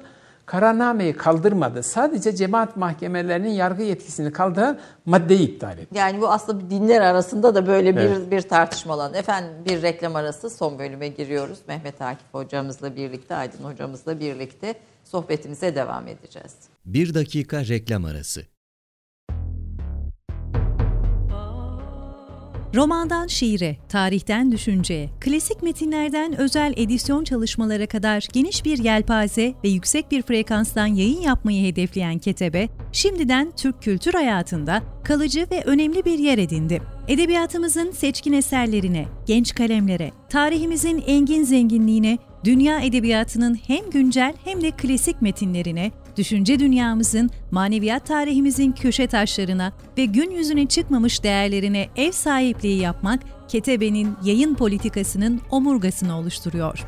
Dünya standartlarında bir yayıncılık anlayışı ve deneyimli kadrosuyla yola çıkan Ketebe yayınları, kitaba, kağıda ve söze hürmet eden bir medeniyetin parçası olarak her şeye geçer, yazı kalır diyor. Reklam arası sona erdi. Efendim Türk Kahvesi'nde e, Mehmet Akif Aydın hocamızı ağırlıyoruz. Medipol Hukuk Fakültesi Dekanı, uzun süre İslam'ın İslam Araştırmaları Merkezi'nin başkanlığını yapmış. İslam Ansiklopedisinden kadı sicillerine birçok e, verinin toparlanmasına, yayılmasına hizmet etmiş bir isim. Ee, İslam konusunu konuşalım. İslam Araştırmaları Merkezi'nde çok uzun süre yöneticilik yapıp birçok projeyi hayata geçirdiniz. Ama onun öncesinde ben e, bir tokatlısınız. Evet. Yani memleketinizin özelliklerini de taşıyan e, e, bir, birisiniz.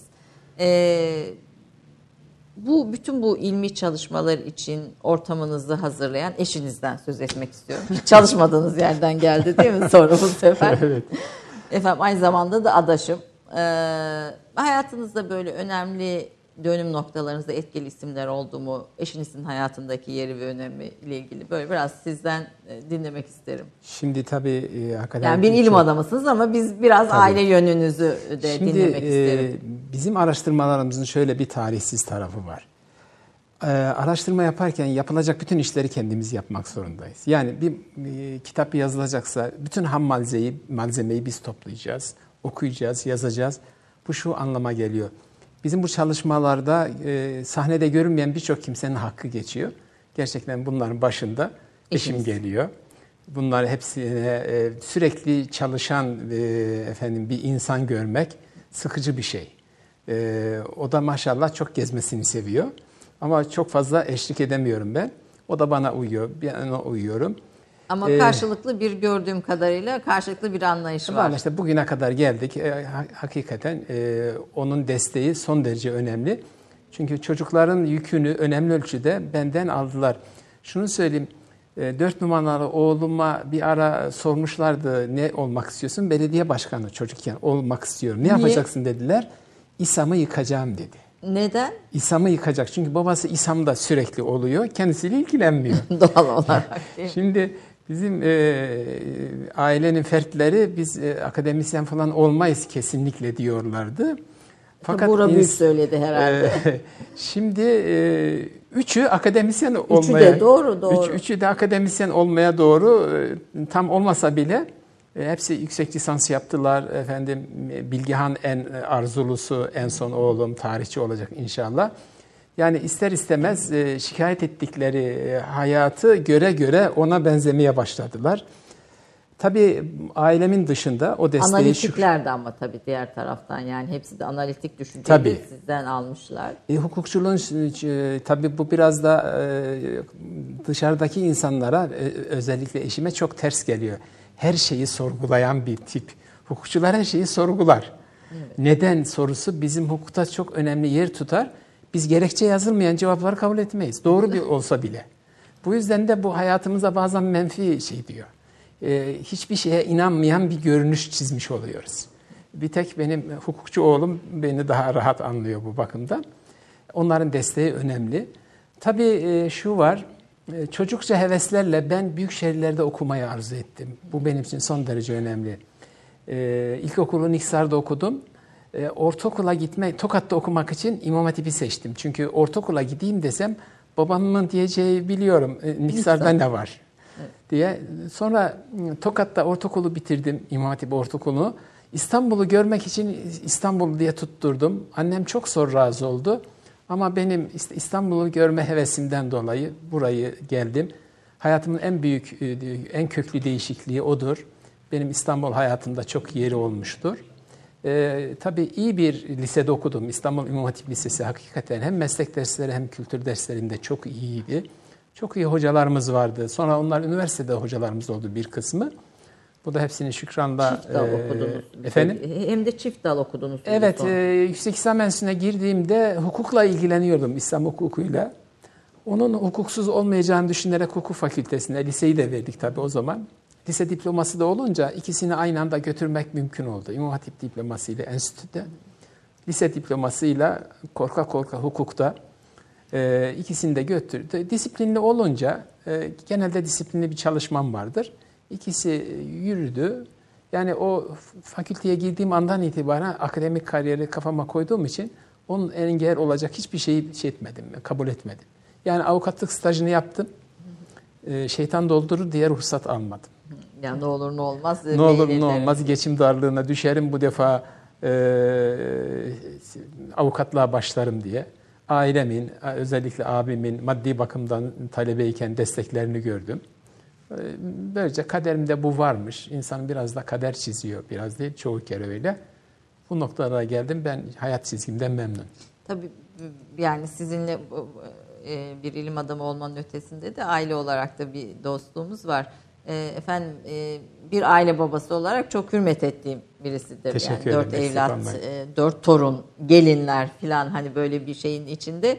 E, yani sükunetiniz yani akademik olarak evet çok çalışan bir şeysiniz, bir ilim adamısınız. Bu tabii ki hayata yansıyor ama sakinliğiniz hani neden diye sorsanız bile bunu sakince yapmanız ailenin içinde de böyle son derece ahenkli ve güzel bir ortamı ortaya koymuş. İnşallah. Tabii eşinizin burada vefa e, emeğinin büyüklüğünün altını çizelim bir vefa gereği. İnşallah eşim de sizin gibi düşünüyordur.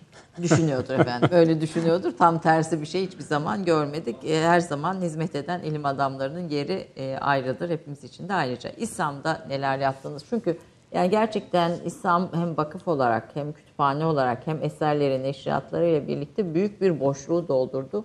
E, büyük bir yani birçok mesela araştırmacı için hep İslam kayıtları, İslam yani İslam bir şey, bir merkez oldu, bir Tabii. bilim merkezi oldu. Biraz orayı anlatır. Gerçekten İslam, hepimiz İslam'da yetiştik, ee, onu söyleyeyim.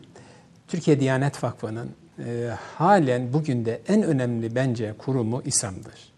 Böyle bir e, hevesle başladı, bir ansiklopedi çıkaralım hevesiyle başladı. Yani İslam dünyası kendi ansiklopedisini yazamadı, belki biz yazabilir miyiz diye. Aslında bu projenin ortaya çıktığı dönemde birçok kimse haklı olarak şunu söyledi. Türkiye bunun için daha bilgi birikimini sağlamış değil, bunu çıkaramazsınız diye. İşte bu eksikliklere rağmen bir ekip orada dayanışma yaparak ve mutfak çalışmasını çok önemseyerek, orada gelen maddelerin birçoğu mutfakta e, geliştirildi. Ee, hem ansiklopedi çıktı hem de ansiklopedi çıkmasına destek olmak üzere bir kurum oluşturuldu. İyi bir kütüphane kurulmaya çalışıldı. Halen Türkiye'nin en iyi kütüphanelerinden birisi, en rahat kullanılan kütüphanelerinden birisi e, İSAM Kütüphanesi'dir. Tabii ben 1986'dan itibaren orada hep e, çalışmışımdır. E, çok şükür ben bunu bir mutluluk vesilesi sayıyorum. Orada başkanlık yapmak da nasip oldu. E, bunu ben de arzu ettim. Çünkü başkan olduğum dönemde Balkanlarda bir ülkenin rektörlüğü de bana, bir üniversitenin rektörlüğü de bana teklif edilmişti. Ve maddi olarak e, en az üç misli daha iyi bir gelirim olacaktı. Fakat bilimin üretildiği İSAM'ı ben üniversiteye tercih ettim. Bundan da her zaman çok mutlu oldum. Bunun ben bir masariyet olduğunu düşünüyorum. Allah'a hamd ediyorum. Ee, ansiklopedi son derece önemli bir yer, e, bir bilgi birikimi. Orada e, veri tabanları da hazırlandı. Şu anda e, biraz önce söz ettik. Kadı sicillerinin 25 bin defteri elektronik kopyaları orada. Bu maddelerin 17 e, bin madde var ansiklopedide. Her birinin dokümantasyon dosyası var. Orada Arkasında bir sürü bilgi demek. Kesinlikle bu. orada çok iyi bir ekip. Hepsini e, burada Şükran'la anmalıyım. O e, dokümantasyon poşetlerini çok iyi beslediler, doldurdular. Bu maddeler yapılırken, e, mutfakta çalışılırken bu maddelerden çok istifade edildi. Sonra şimdi veri tabanları hazırlamaya başladılar. Çok güzel veri tabanları e, devreye girdi. Yani ilahiyat makaleleri veri tabanı var, tarih e, araştırmaları, edebiyat araştırmaları veri tabanı var, Osmanlı risaleleri veri tabanı var, e, Türkiye kütüphaneleri, yazma kütüphaneleri veri tabanları var. Yani şimdi sosyal bilimler alanında bir insan yüksek lisans ve doktora tezi yazacaksa mutlaka İSAM'dan yararlanmak mecburiyetinde. Bu bakımdan aslında İSAM herhangi bir üniversiteden çok daha önemli. Bu bakımdan Türkiye Diyanet Vakfı gerçekten büyük fedakarlık yapıyor. Bu kurumu beslemek kolay Yaşatarak. değil ama son derece doğru bir iş yapıyor. Şimdi işte ikinci edisyonunu e, hazırlamak istiyorlar arkadaşlar. İslam Ansiklopedisi. İslam Ansiklopedisi'nin. Aslında orada e, benim sunduğum iki proje vardı. E, onu herhalde mali yükü ağır olduğu için vakıf kabul etmedi. Çok üzgünüm onun için. Ben bir sosyal bilimler e, açık e, şeyli bir sosyal bilimler ansiklopedisi hazırlanması teklif etmiştim. Yani Wikipedia'nın bir Türkçesini hazırlayalım. Sadece ilahiyat alanında değil her alanda e, bir kültür ansiklopedisi olsun diye. Bunun yani büyük burada eksikliği. internet ortamına da sok koyalım. Tabii tabii Açalım. tamamıyla öyle. Bunun büyük eksikliği hissediliyor. Şimdi şunu söyleyeyim. internet çok iyi bir ulaşım imkanı doğru. Ama siz interneti beslemezseniz internet bir şey üretmiyor. Evet. Siz orayı hangi bilgiyle beslerseniz o bilgi yayılıyor. Bu bakımdan aslında keşke İslam bu projeyi tekrar gündeme getirse.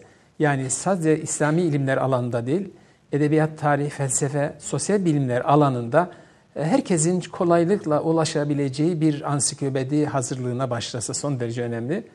Bunu mali yükü çok ağır olacağı için kabul etmediler.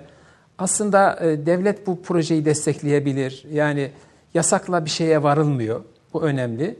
Bir de e, ihtisas ansiklopedilerini ben teklif etmiştim. Bu da bence son derece önemli. Yani bir e, İslam ansiklopedisi şu anda Türkiye'yi bilgi bakımından çok zenginleştirdi. Yani hangi düşüncede olursa olsun bakınız ben gazetelerin fotoğraflarına bazen gazeteciden dikkat ediyorum arkalarında bir İslam ansiklopedisi görüyorum. Hiç başvurmaz dediğim yazarın arkasında bile var. Çünkü ciddi bir bilgi kaynağı.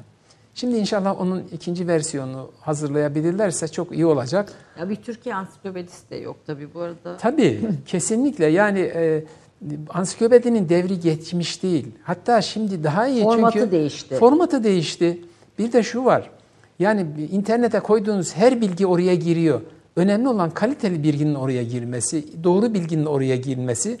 Bu doğru bilgilerin de maliyeti yüksek olabiliyor zaman zaman. Şimdi ben tabii biraz program içinde farklı bir şey olsun diye Celal isyanları ve işte Dadaloğlu falan hani niye bu şeyleri söylemiş, bu isyan türküleri ortaya çıkmış diye. Mesela girdim hiç doğru düzgün ciddi bir kaynak yok buna Evet, dair. çünkü, çünkü yazılmamış. Yazılmamış yani. Yazılmamışsa şey, internet gelişi bir şey güzel, vermez Yani ki. şey ev ödevi tarzı bilgiler var sonuçta. Maalesef, ortada. maalesef öyle. Bu bakımdan aslında e, İSAM'ın e, devlet desteğiyle bu tür projelere mutlaka girmesi lazım.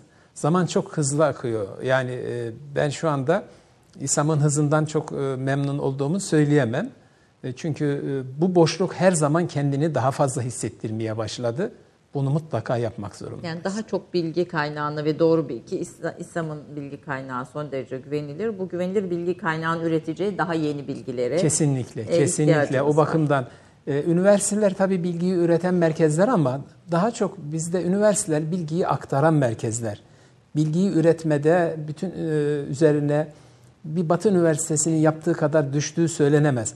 Ama İSAM bilgi üretme noktasında oldukça iyi bir e, performans ortaya koydu. Bunun devam etmesi Evet. lazım.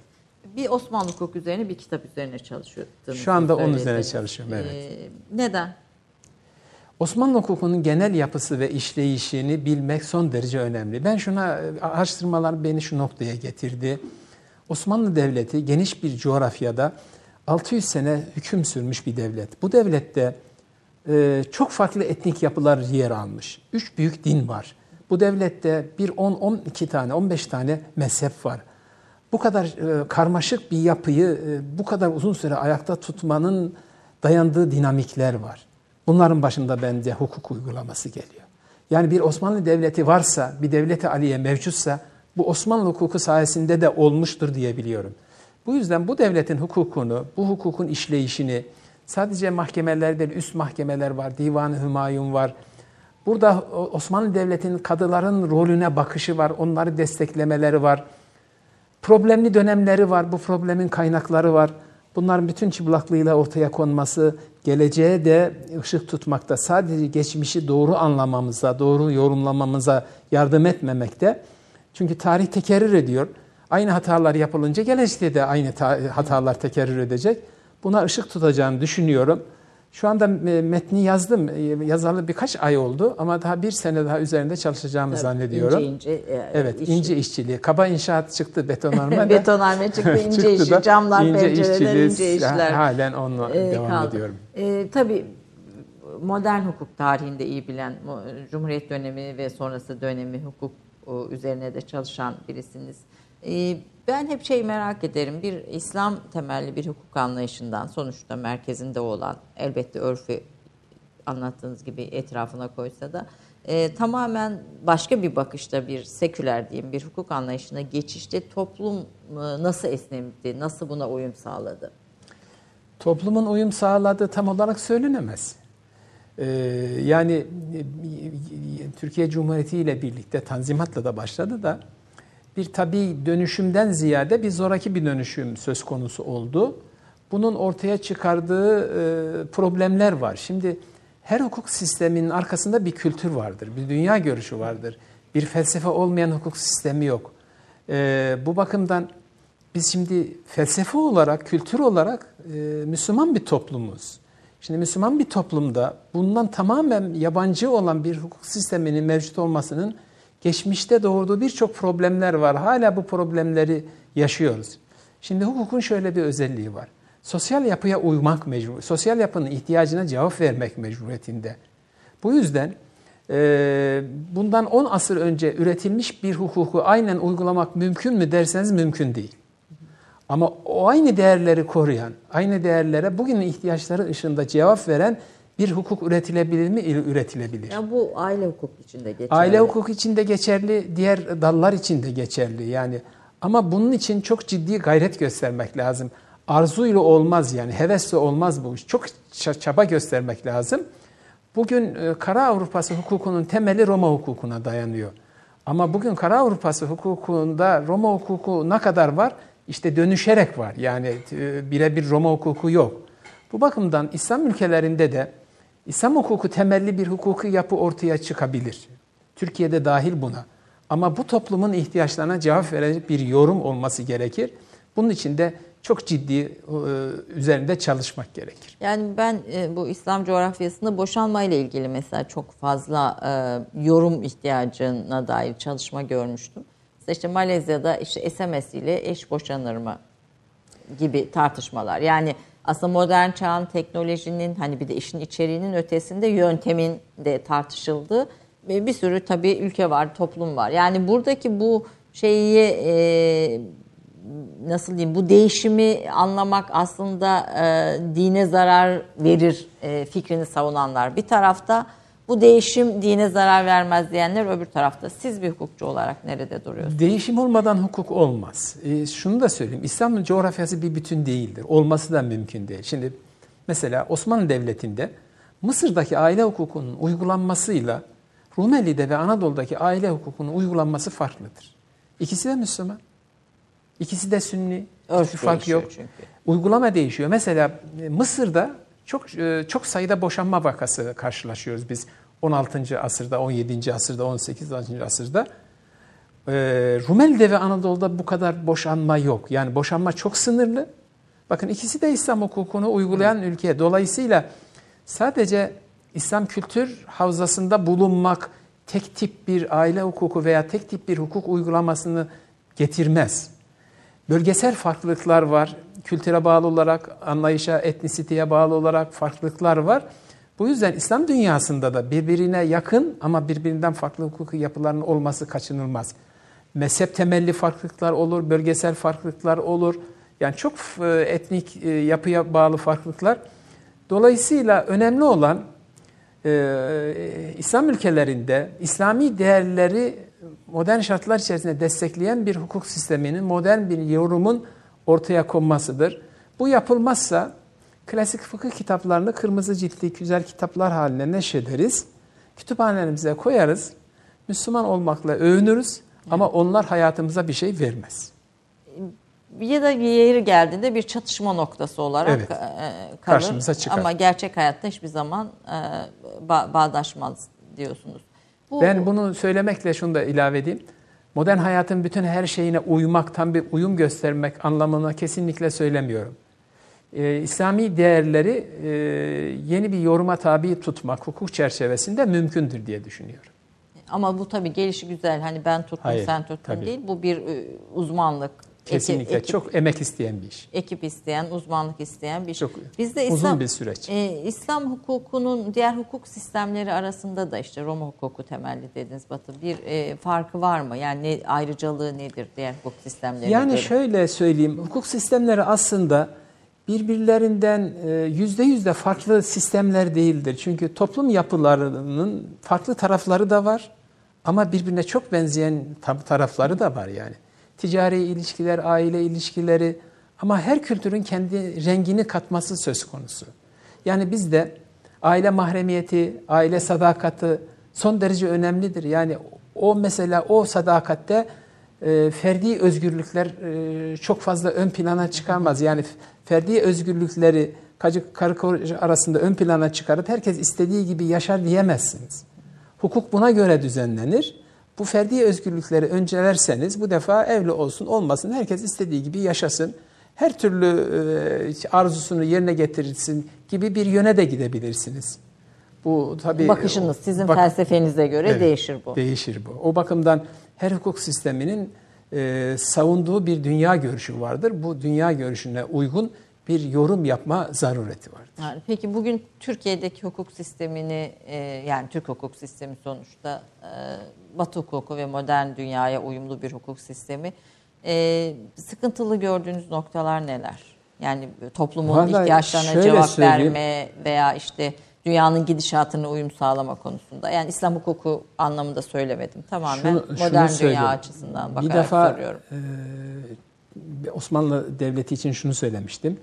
Hukuki problem üretmeyen bir toplumdu. Mahkemelere çok az düşüyordu, iş düşüyordu.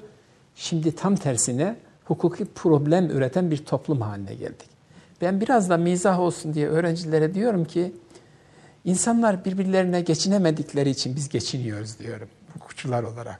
Yani çok iş görüyor. Şimdi düşünün İstanbul'da şimdi biz büyük mahkeme Avrupa'nın en büyük adalet sarayı e, yapmakla övünüyoruz. Bence bu övünülecek bir şey değil. Evet İstanbul 15-16 milyonluk bir şehir. Bir Tabii mahkemeleri mahkemelerin e, bir yerde toplanması önemli. önemli. E, hakimlerimizin, avukatlarımızın çok modern binalarda çalışması önemli. Ama keşke mümkün olsa da biz hukuki problem çok az üreten bir şey, hale gelseydik, toplum olsaydık da mesela o mahkeme binalarının e, onda bir büyüklüğünde mahkeme binaları yapsak da bizim mahkemelerimiz ancak bu kadar, e, bu yetiyor bizim ihtiyacımızı görüyor diyebilseydik. Ama tabii çatışma alanları değişiyor, toplumda e, yani işte, de e, şimdi sorun sorun alanları da değişiyor. Değişiyor tabii yani. çok değişiyor. Şimdi alternatif çözümler üretmeye çalışıyoruz. Ama hukuktan kaynaklanan bir problemin olduğu da bir vaka. Yani e, kanunları yaparken dikkatli yapmıyoruz. Bizde hukuk sosyolojisi çalışmaları, e, ampirik sosyoloji çalışmaları e, çok kuvvetli değil. Yani toplumun ihtiyacı nedir bunu çok dikkatli etüt ettik, araştırdık mı bundan emin değilim. Yaptığımız kanunlar çok sosyal yapıya uyuyor mu yoksa böyle bir rüzgara kapılıp e, bazen medyanın medyanın rüzgarına kapılıp kanun yapıp ondan sonra e, eyvah ne yaptık deyip çareler mi arıyoruz? Yani kanun yapmak hakikaten zor bir iş, kolay bir iş değil. Yani bir metin yazmak değil kanun yapmak. Toplumdaki ihtiyaçları ve onların çözüm yollarını doğru tespit etmek gerekiyor. Hukuk sosyolojisi de burada evet, söylediğiniz bu burada son derece önemli. önemli bir şey. Hukuk felsefesi önemli geçmiş hukukun uygulamalarının ne getirdiği bakımını görmek için hukuk tarihi önemli. Yani bu normatif alanın dışındaki hukuk alanları aslında bizde pek önemsenmiyor. Onun e, bizce faturasını da ödüyoruz şu anda. Evet, bunların hepsinin dikkate alındığı bir kanun yapma sisteminin çok daha toplum için uyumlu, evet. E, sorun çözücü olduğunu söylüyorsunuz.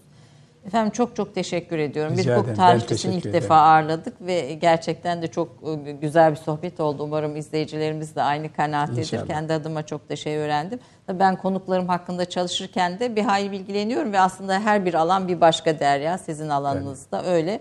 E, son artık programın e, finalinde biraz da böyle Mehmet Akif Aydın olarak hukuk, sosyoloji, tarih, bilim dışında Şimdi müzik, sanat bunlarla ilgilenir misiniz? Bunu da bir e, sormak Şimdi, isterim. Şimdi e, aslında e, müziği çok seviyorum. Klasik Türk müziğini çok seviyorum. E, talebeliğim sırasında bir ney çalmayı falan çok arzu ederdim. Fakat e, gerçekten o günün şartlar içerisinde buna imkan bulamadım. E, umumiyetle anne babalar kendi yapmadıklarını çocuklarına yaptırmak isterler. Evet, evet, evet. Böyle Hepimizin bir şey yaptı. yapmamaya e, gayret ediyorum. E, ama biraz e, çocukları müziğe zorladım. E, bir oğlum üç numaralı Baha e, tambura yöneldi. Önce piyano çaldı sonra tambura yöneldi. Şimdi güzel tambur çalıyor doğrusu. Güzel de roman yazıyor Güzel tabii. de roman yazıyor. Yakında ikinci romanı çıkacak. Akademik çalışmayı da yürütüyor. Bizim ev şimdi e, ben bir taraftan çalışıyorum gece saat 11, 12'de, 1'de. Bir taraftan da bir efendim e, Tamburi Cemil'in veya efendim Mesut Cemil'in veya işte e, e Dede Efendi'nin bir şeyi e, saz semaisi veya bir e, efendim şarkısı geliyor. E, maalesef buna imkan bulamadım. Onu söyleyeyim. Ama klasik Türk müziğini çok seviyorum. Aslında çok keşke akleseydik Baha'yı buraya alsaydık böyle bir. Evet, bir taraftan da bir taraftan tambur çalsaydı. Tambur çalsaydı pek, güzel, pek, pek güzel olurmuş. Çok keyif verici. Türk müziği bizim e, sanatta en güçlü olduğumuz taraflardan birisi. Hat öyle. Ee, bir hat dersine başlayacaktım. Ee, bir hocam beni zorladı. Hatta da bana dedi ki ben ama çalışmayanı döverim dedi. Ayaklı Kütüphane Mustafa Efendi derlerdi Fatih Camii'nde. Ben de hocanın hatırına dedim gelirim dedim. Pazartesi günü derse başlayacaktım. Cenab-ı Hak izin vermedi. Cumartesi günü veya pazar günü ruhunu teslim etti. Ben Nasip olmadı. Yani. Ben de hat dersinden e, şey ettim. Ama gördüğüm kadarıyla sanatta da çok yakın. Çünkü bu bu çalışmaların İşte bir de hanım arka- resim yapıyor. Ee, Evet. Ben resimden öğretmenler kurulu kararıyla geçmiş bir insan olarak ortaokulda hanım o açığımı kapatıyor. resimci güzel Ee, resimleri o var resimle Hanım. ilgileniyor. Ben e, hukukla ilgilenmeye devam ediyorum. Devam ediyorsunuz. Peki e, bunca yıl birçok iş, birçok önemli proje ve iz bırakan işler. Hepsi olun de efendim, eksik olmayın. bu, daha hani şunu da yapmalıydık dediğiniz son soru olarak bir hayalinizin, hayatınızın Var, projesi tabii, dediğiniz bir iş var, mı? Nedir o da tabii. efendim? Bunlardan şey vermeyeyim ama Allah sağlığımı korudukça e, ölene kadar, e, son ana kadar e, mutlaka kitap projelerim olacak. Şu anda e, Osmanlı hukuku üzerine bir kitap yazıyorum. Onu bitirdikten sonra bu 100 ciltlik mahkeme defterinden daha geniş bir e, seçim yapacağım ve karar özetlerinde e, anlaşılsın diye e, Daha bugünkü Türkçe ile vereceğim. Onu hazırlamayı düşünüyorum. Bu arada İslam hukuku üzerinde e, kendi bilgimi geliştirmek, ondan bir takım kitaplar çıkarmayı arzu ediyorum. Daha iş, iş çok efendim. İş hukuk çok. öğrencilerine şimdi tabii öğrencilerin seçme döneminde hukuk seçecek öğrencilere de bir tavsiyeyle bitirelim. Ben ge- gelenlere şunu söylüyorum. Şimdi kazanmış olduğunuza aldanmayın. Esas ders çalışma zamanınız şimdi diyorum. Hangi üniversiteyi seçeceğinize kendiniz çalışarak karar verin. Bir üniversite niye seçilir? İyi bir eğitim, öğretim verecekse Hukuk seçilir. bölüm olarak yani hukuk Hukuk çok geniş bir alan. Bence hukuku seçtiğim için ben çok mutluyum. Seçenlerin de pişman olacağını zannetmiyorum. Ama şunu söyleyeyim. Kimse anne babası zorladığı için hukuk seçmesin. Anne baba hatırına hukuk okunmaz. değil mi? Zor bir iş. E, hukuk zor, tıp zor, mühendislik zor. Hepsi zor da. Yani hakikaten çok teorik bir alan. E, o yüzden buna e, sevme- bunu sevmek gerekir.